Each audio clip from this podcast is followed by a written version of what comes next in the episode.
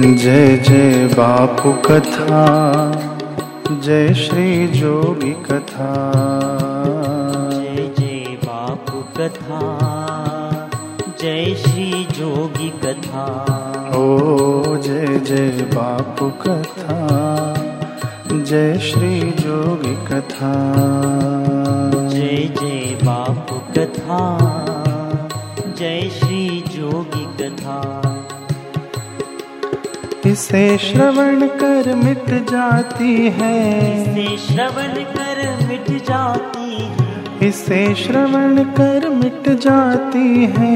इसे श्रवण कर मिट जाती है। जन्म जन्म की व्यथा जय जय जोगी कथा जय जय बापू कथा। जय जय जोगी कथा जय श्री बापू कथा हो जय जय बापू कथा जय श्री जोगी कथा। जय श्री बापू कथा जय जय जोगी कथा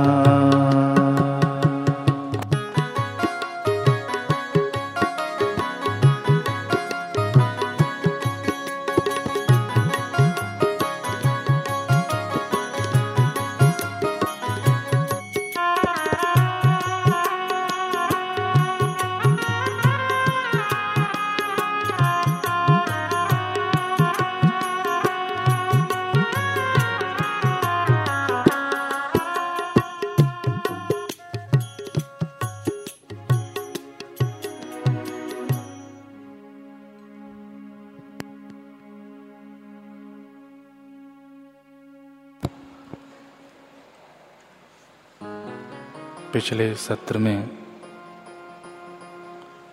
हमने श्री आशा रामायण जी की पहली पंक्ति,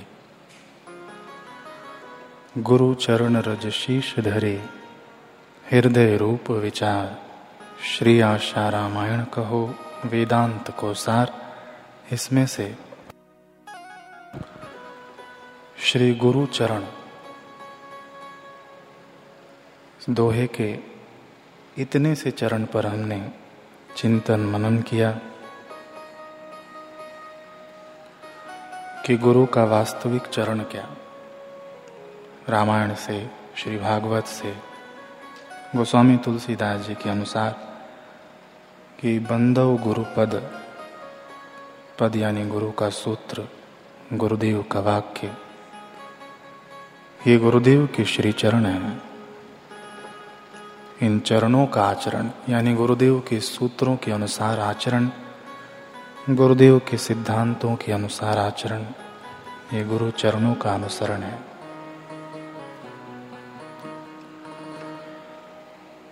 जहाँ गुरु चरणों की बात आती है तो हमें श्री भरत जी की याद आ जाती है, केवट की याद आती है। माता शबरी ने भी चरण पखारे भगवान के। भगवान ने भी संतों के चरण पखारे। पांडवों ने यज्ञ करवाया उसने।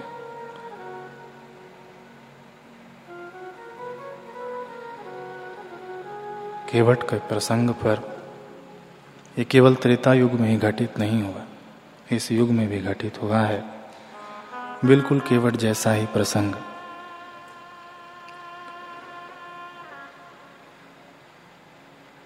निषाद जी राजा हैं अपने समुदाय के।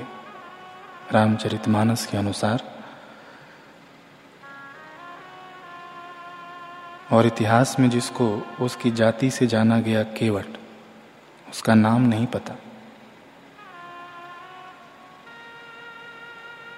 राम जी आए हैं। वनवास के लिए जा रहे हैं।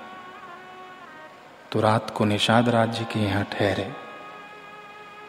और निषाद राज जी ने केवट समुदाय के वहाँ के राजा हैं तो इस केवट की भी चौकीदारी लगाई। भगवान विश्राम कर रहे हैं, रात्रि को पहरेदारी की जाए, चौकीदारी की जाए।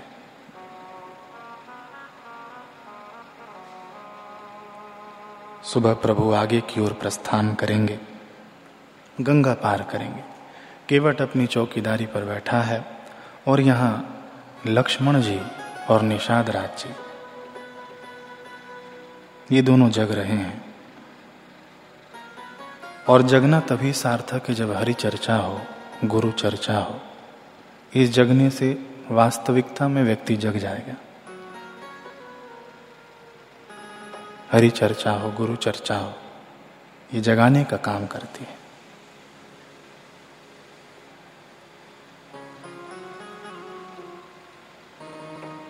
ये जागरण उस त्रेता युग में कर रहे हैं। लक्ष्मण जी निषाद राज जी और हरि चर्चा कर रहे हैं और इस कलयुग में भी कोई जागरण कर रहा है। दो भक्त हैं।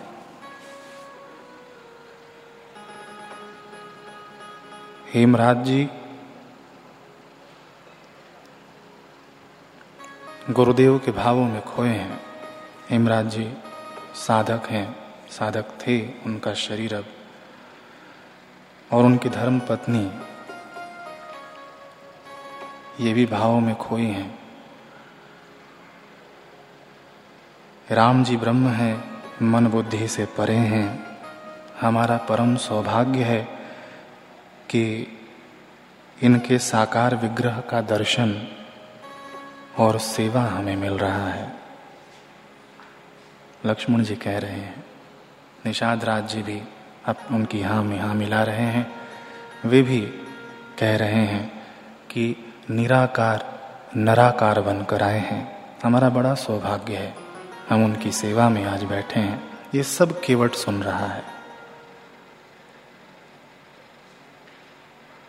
कहता है कि, अरे बाप रे, ये तो भगवान है, मैं इनकी सेवा में खड़ा हूँ। अहो भाव से भर गया केवट। अब केवट को भगवान की निकटता चाहिए, और किसको नहीं चाहिए? हमें भी अपने जोगी की निकटता चाहिए। ऐसे ही केवट को भी इस जोगी की निकटता चाहिए। केवट सोचता है कि समाज ने मुझे टुकराया छोटी जाति मानकर, लेकिन भगवान तो हम सबके सुहृद हैं, सबके सहारे हैं। भगवान तो सबको एक सूत्र में बांधने का ताकत रखते हैं। कहीं भेदभाव नहीं। हम इस आश्रम में देख सकते हैं। इस आश्रम में सभी पंक्तिबद्ध होकर एक ही साथ भोजन करते हैं। एक साथ रहते हैं। कोई भेदभाव नहीं। केवट यही सोच रहा है कि भगवान तो कोई भेदभाव नहीं करेंगे। भगवान आए हैं। मुझे कैसे उनकी सेवा मिल जाए, कैसे उनका सानिध्य मिल जाए? अपने राजा के पास जाता है केवट। निषाद राज के पास कि महाराज, मैंने सुना है कि भगवान साक्षात आए हैं। यहाँ कुटिया में विराजमान है। एक प्रार्थना है। क्या प्रार्थना है? कि आप घोषणा करवा दीजिए कि कल गंगा तट पर कोई और मल्लाह अपनी नाव लेकर नहीं आएगा। निषाद राज जी ने ऐसे ही किया। दूसरा दिन आया, भगवान भास्कर अपनी ग्रीवा ऊँची करके झांकने लगे और यहाँ केवट और केवट अपनी नाव के पास आकर बैठ गया कि अब भगवान आएँगे। इतरेता युग। और यहाँ पर कली काल में हेमराज जी सोच रहे हैं कि गुरुदेव का सत्संग हमारे ही क्षेत्र में है। गुरुदेव, इस क्षेत्र में आएँगे, काश हमारे घर पर भी आ जाएँ। और उनकी पत्नी, देवी, वे सोचती हैं, किशमिश की माला बना रही हैं। बैठकर कि गुरुदेव आएँगे ही। तो मैं उनको ये माला अर्पण करूँगी। देखिए, हेमराज जी को आश है और उनकी पत्नी को विश्वास है। आश आश है कि हमारे बापू आएँगे और एक जगह विश्वास है कि बापू आएँगे और उनको ये माला में अर्पण करूँगी।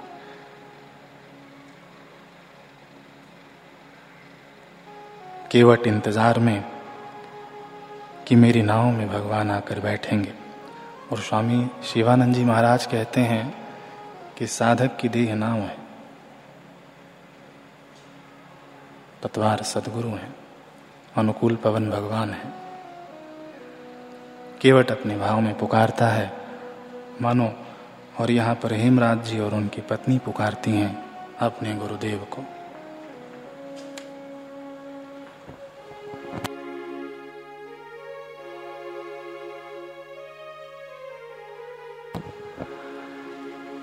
आवहो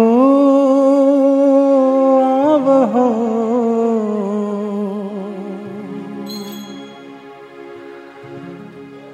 आवहो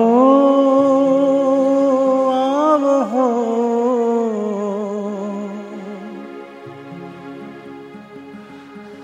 आवहो जग नाव के खेवैया जोगी तुम भी न सोनी मेरी नैया। आवहो जगनाव के खेवैया, जोगी, तुम भी न सुनी मेरी नैया। हो जोगी, तुम भी न सुनी नैया हो जोगी, तुम बिन सुनी मेरी नैया। हो जोगी, तुम बिन सुनी मोरी नैया। आवहो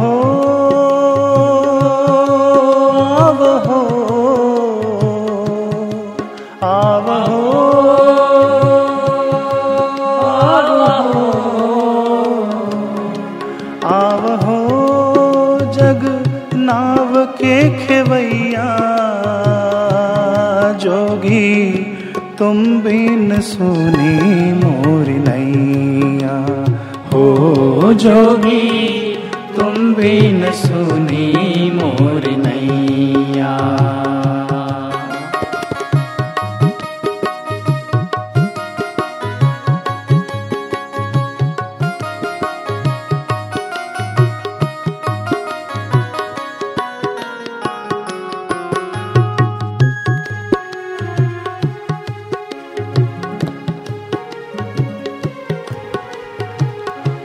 गहरी गंगा नाव पुरानी।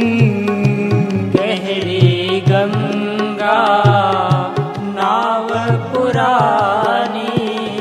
साथ न संबल सारंग पाणी। साथ न संबल सारंग पाणी गंगा गहरी है। नाव पुरानी है। शरीर जर्जरी भूत हो रहा है। शरीर को काल ग्रसित कर रहा है। हर क्षण, प्रतिक्षण। साथ न संबल सारंग पाणी। हे सारंग पाणी, आप ही हमारे संबल हैं। यही भाव है। गहरी गंगा, नाव पुरानी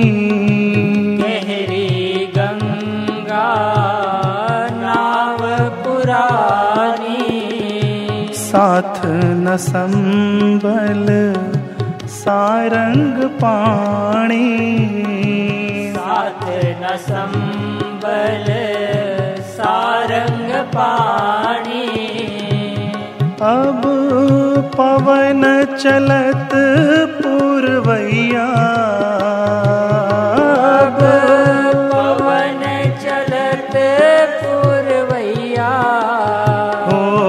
जोगी पवन चलत पुरवैया। जोगी पवन चलत पुरवैया।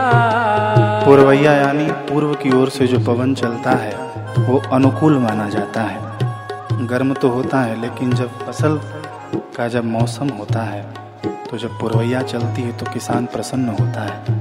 कि अब बरसात होने वाली है यानी अनुकूलता का यह प्रतीक है। अब पवन चलत पुरवैया। अब पवन चलत पुरवैया। ओ जोगी तुम बिन सुनी मोरी नैया। हो जोगी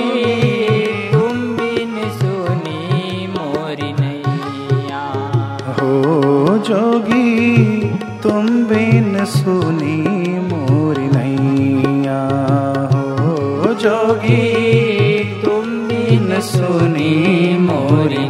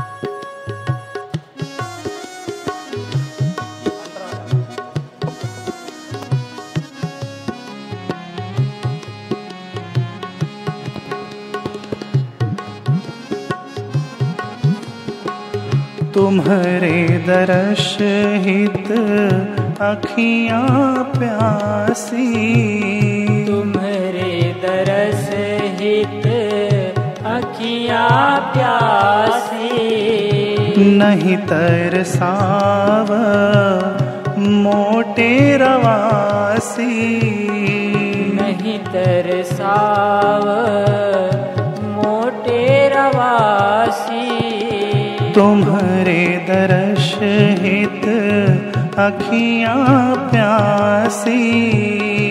तुम्हारे दरस हित अखिया प्यासी। नहीं तरसाव मोटे रवासी।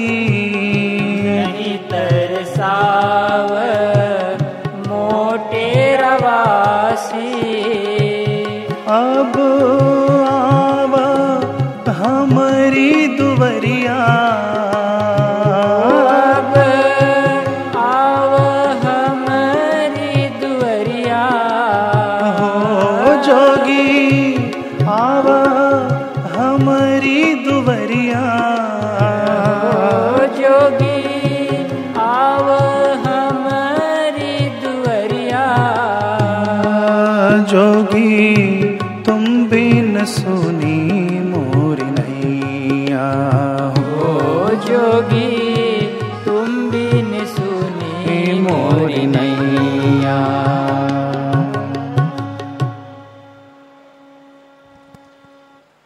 से केवट बुलाता है और यहाँ से ये देवी और देवता इस कलयुग के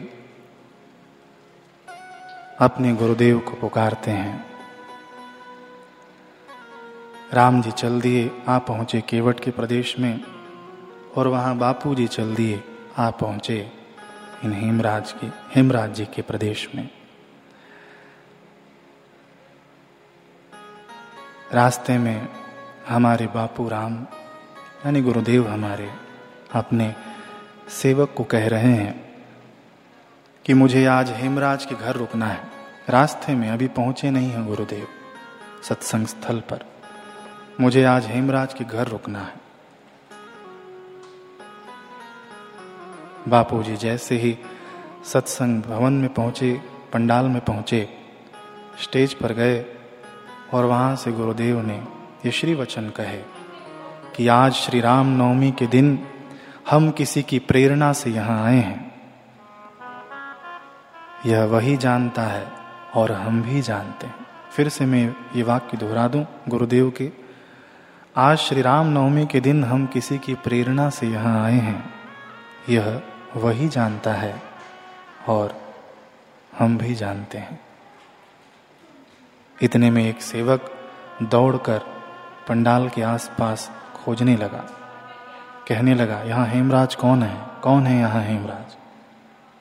ये देवता आगे गए। मैं ही हूँ प्रभु। सेवक ने कहा, गुरुदेव ने रास्ते में ही कहा कि मुझे हेमराज के घर रुकना है। हेमराज जी नाचने लगे।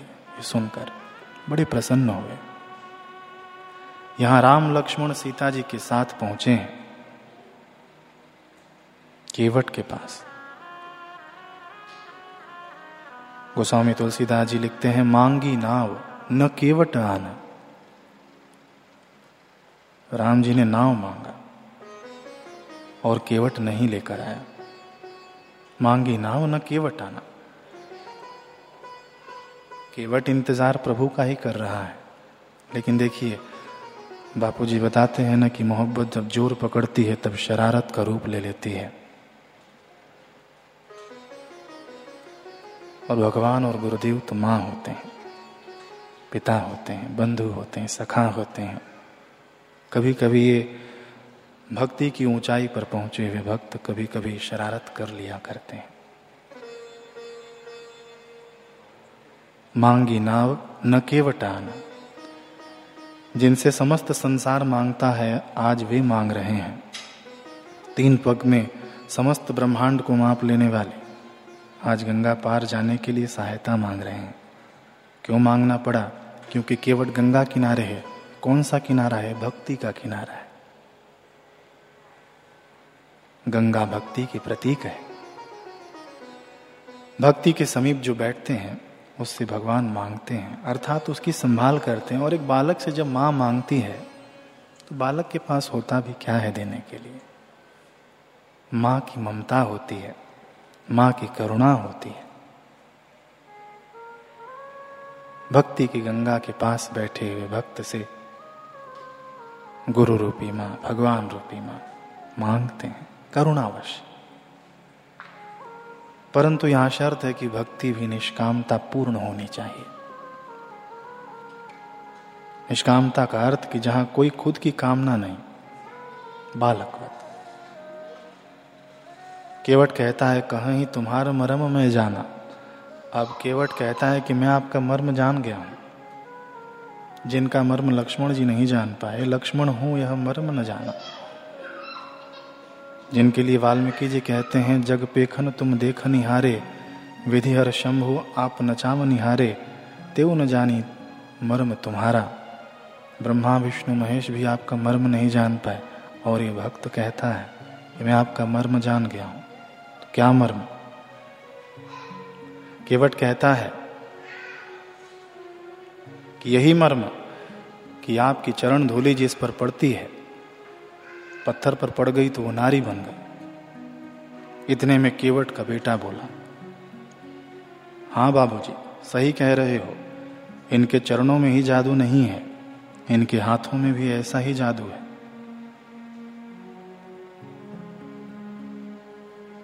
ये जोगी किसी पर प्रेम आता है तो उसके ऊपर स्नेह से हाथ फेर देते हैं। और जिसके ऊपर करुणा आती है, कृपा आती है तो उसके ऊपर भी करुणा करके हाथ फेर देते हैं। दोनों सुधर जाते हैं। दोनों सुधर जाते हैं। हाथ फेरने की कला है बाबूजी, इन्होंने धनुष के ऊपर हाथ फेरा, धनुष दो टुकड़े में टूट गया।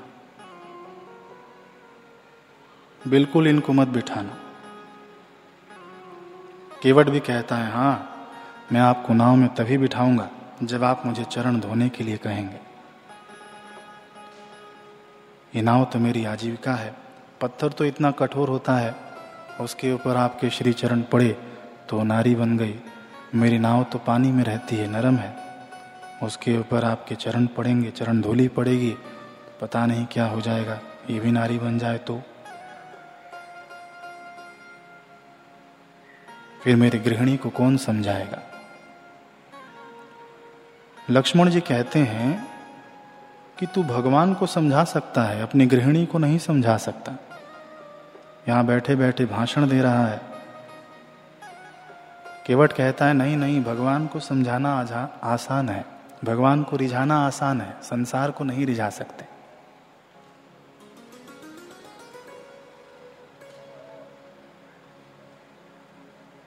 संसार को नहीं समझा सकते, रिझा नहीं सकते। ये कार्य सदगुरु किया करते हैं। मेरा कार्य नहीं है, लक्ष्मण जी। यहाँ गुरुदेव भी इन देवी देवताओं के, यानी हिमराज जी और उनके पत्नी के घर पधारे।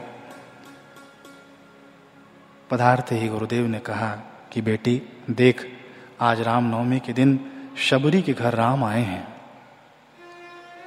आखिर पाली में ही ला लिया, ला दिया तूने मुझे, तेरी भक्ति ने। इतना कहकर गुरुदेव कुर्सी पर विराजमान हुए। और ये दोनों सब परिवार गुरुदेव के समक्ष बैठ गए। गुरुदेव, इनको अपनी अमृत वर्षी कृपा दृष्टि से प्रेम पूर्वक निहारते रहे। कुछ बोलना नहीं है बीच में।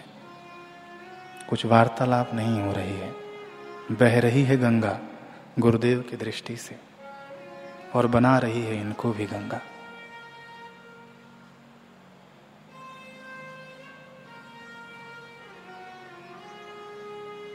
गुरुदेव की दृष्टि की गंगा में जो बहे हैं, उन्हें अनुभव है सतयुग में, त्रेता युग में और युगों में ये प्रमाण मिलता है कि गंगा जी जब वामन अवतार में जब भगवान आए, जब दूसरा पग जब नापने लगे, ब्रह्मलोक में जब वह चरण गए, तब ब्रह्मा जी ने उन चरणों को पखारा और वही गंगा जी बनी, कमंडलू में ले लिया उन्हें। लेकिन यहाँ गुरुदेव कैसे हैं कि इनकी दृष्टि से गंगा बहती है? इनके वचनों से गंगा बहती है, इनके दर्शनों से गंगा बहती है। और पतित पावनी, आनंददायिनी, सुखदायिनी गंगा निकलती रहती है। सदैव कोई वार तिथि ढूँढने की आवश्यकता नहीं है। गुरुदेव शक्ति के पुंज हैं और वो शक्ति रीसती रहती है। केवट कहता है कि मुझे चरण धोना है। और यहाँ बापूजी कैसे कर रहे हैं कि बापूजी उठे तांबे का जल उठाया उसमें। जल था, हाथ में जल लिया। जितने लोग बैठे थे घर के, कहा कि मुख खोलो, और उन सब के मुख में कर कमलों द्वारा जल छिड़क दिया। देरी होती है भगवान से, गुरुदेव से, हमारे बापू से देरी नहीं होती।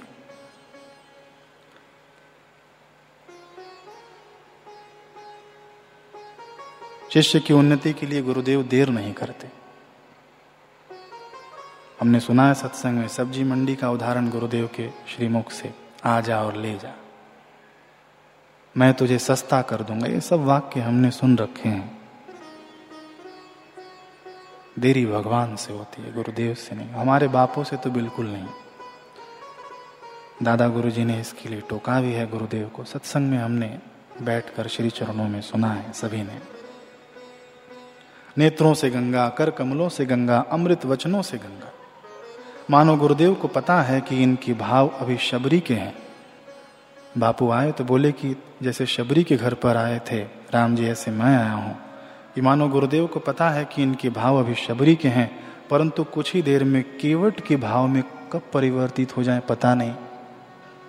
जी हाँ यहाँ जोगी के अद्भुत भक्तों का हमने दूसरे सत्र में चर्चा किया था। बड़े अनोखे भक्त हैं, प्यारे भक्त हैं। प्यारे जोगी के। ये भक्त कैसे हैं कि इनको शबरी बनना पड़ जाए ना तो शबरी बन जाएँगे। बापू को खिलाने में देरी नहीं करेंगे। भोग लगाने में, प्रसाद पवाने में बिल्कुल देरी नहीं करेंगे। विद्वानी बन जाएँगे। मौका मिल जाए तो ये भक्त केवट भी बन जाएँगे। चरण पखारने में कौन देरी करेगा? किसी को मिल जाए मौका, गुरुदेव अपने श्री चरण पखारने के लिए मौका दे दें तो कौन देरी करेगा? ये भक्त केवट भी बन सकते हैं। प्रहलाद और ध्रुव भी बन जाते हैं, हमारे गुरुदेव के भक्त। तपस्या में भी आगे, और ये तपस्या हम अपने बल से नहीं, गुरुदेव के बल से करते हैं। गुरुदेव से ही तो सब हमने सीखा है। बापू के भक्त विरह के समय मीरा बन जाते हैं। सानिध्य के समय गोप और गोपियाँ बन जाते हैं। सेवा के समय बापू के बहादुर सादर लक्ष्मण और हनुमान जी बन जाते हैं। सखा के समय सुदामा बन जाते हैं। मुसीबत के समय ये गुरुदेव के भक्त गजेंद्र बन जाते हैं। हे गुरुदेव, मेरी रक्षा कीजिए और गुरुदेव दौड़े चले आते हैं। ये बड़े अद्भुत भक्त हैं और ये सब संस्कार हमें गुरुदेव ने डाले हैं। एक एक युग में हमने एक एक भक्तों की कथाएँ सुनी हैं, लेकिन इस युग में, इस समय, हयाती काल में, ये सभी भक्तों का समन्वय, गुच्छा देखना हो तो गुरुदेव के भक्तों को निहार लें।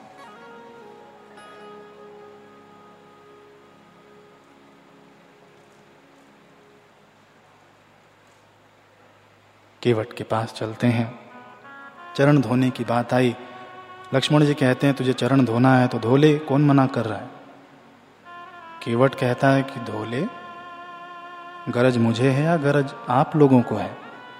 आप कहिए कि मुझे, आप मुझसे कहिए कि आप मेरे चरण धो लो। मोहिपद पदम पखार कहा हूँ। आप लोग कहो, मुझे गरज नहीं है। बिना बोले मैं नहीं धोऊँगा। और एक काम करिए, अगर आपको ऐसी ही दुविधा है तो आप लोग बैठकर विचार विमर्श कर लीजिए, फिर उसके बाद आइए, मुझे कोई जल्दी नहीं है। अब भगवान तो बड़े संकोची हैं, संकोच कर रहे हैं कि अब हम कैसे कहें कि चरण धो लो। केवट कहता है कि आप लोग संकोच नहीं करें, मैं उतराई नहीं लूँगा। केवट तो पहले घूम कर देखता है कि कैसे वस्त्र पहने हैं, इसमें जेब भी नहीं है। ठीक है, मैं उतराई नहीं लूँगा और आपको विश्वास नहीं है तो मैं राजा दशरथ की कसम खाता हूँ। पिताजी का नाम सुनकर लक्ष्मण जी क्रोधित हो उठे।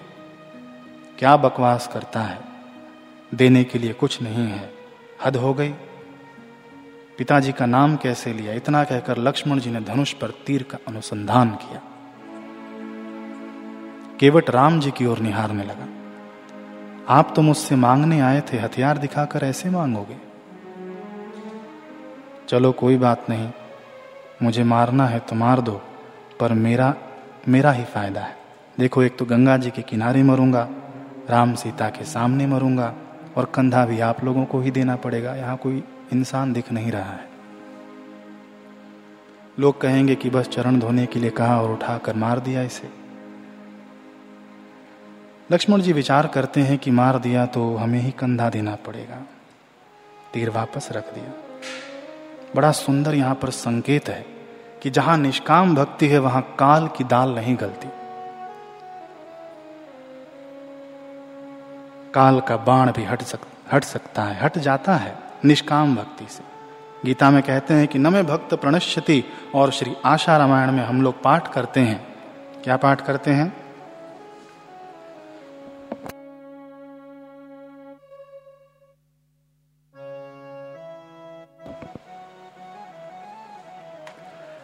गैस कांड विकराल घटा जब सभी लोग साथ में पाठ करें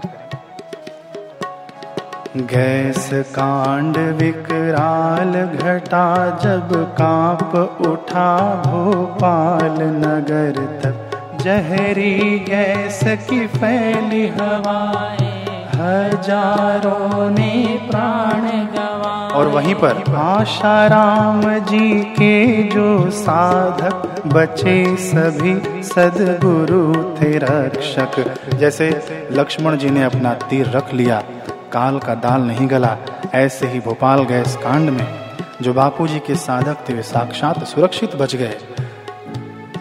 गुरु मंत्र जो निश दिन जपते वे न अकाल मृत्यु से मरते। कहर सुनामी। हो ढाया बाढ़ अकाल भूकंप हो आया जब भी कोई आपदा आई गुरुवर ने सेवा पहुंचाई आशाओं के राम हमारे कहलाते हैं बापू प्यारे। ओम हरि ओम हरि ओम हरि ओम हरि ओम हरि ओम हरि ओम हरि ओम हरि ओम हरि ओम हरि ओम हरि ओम हरि ओम हरि ओम हरि ओम हरि ओम आगे का प्रसंग अगले सत्र में आरती की तैयारी करेंगे।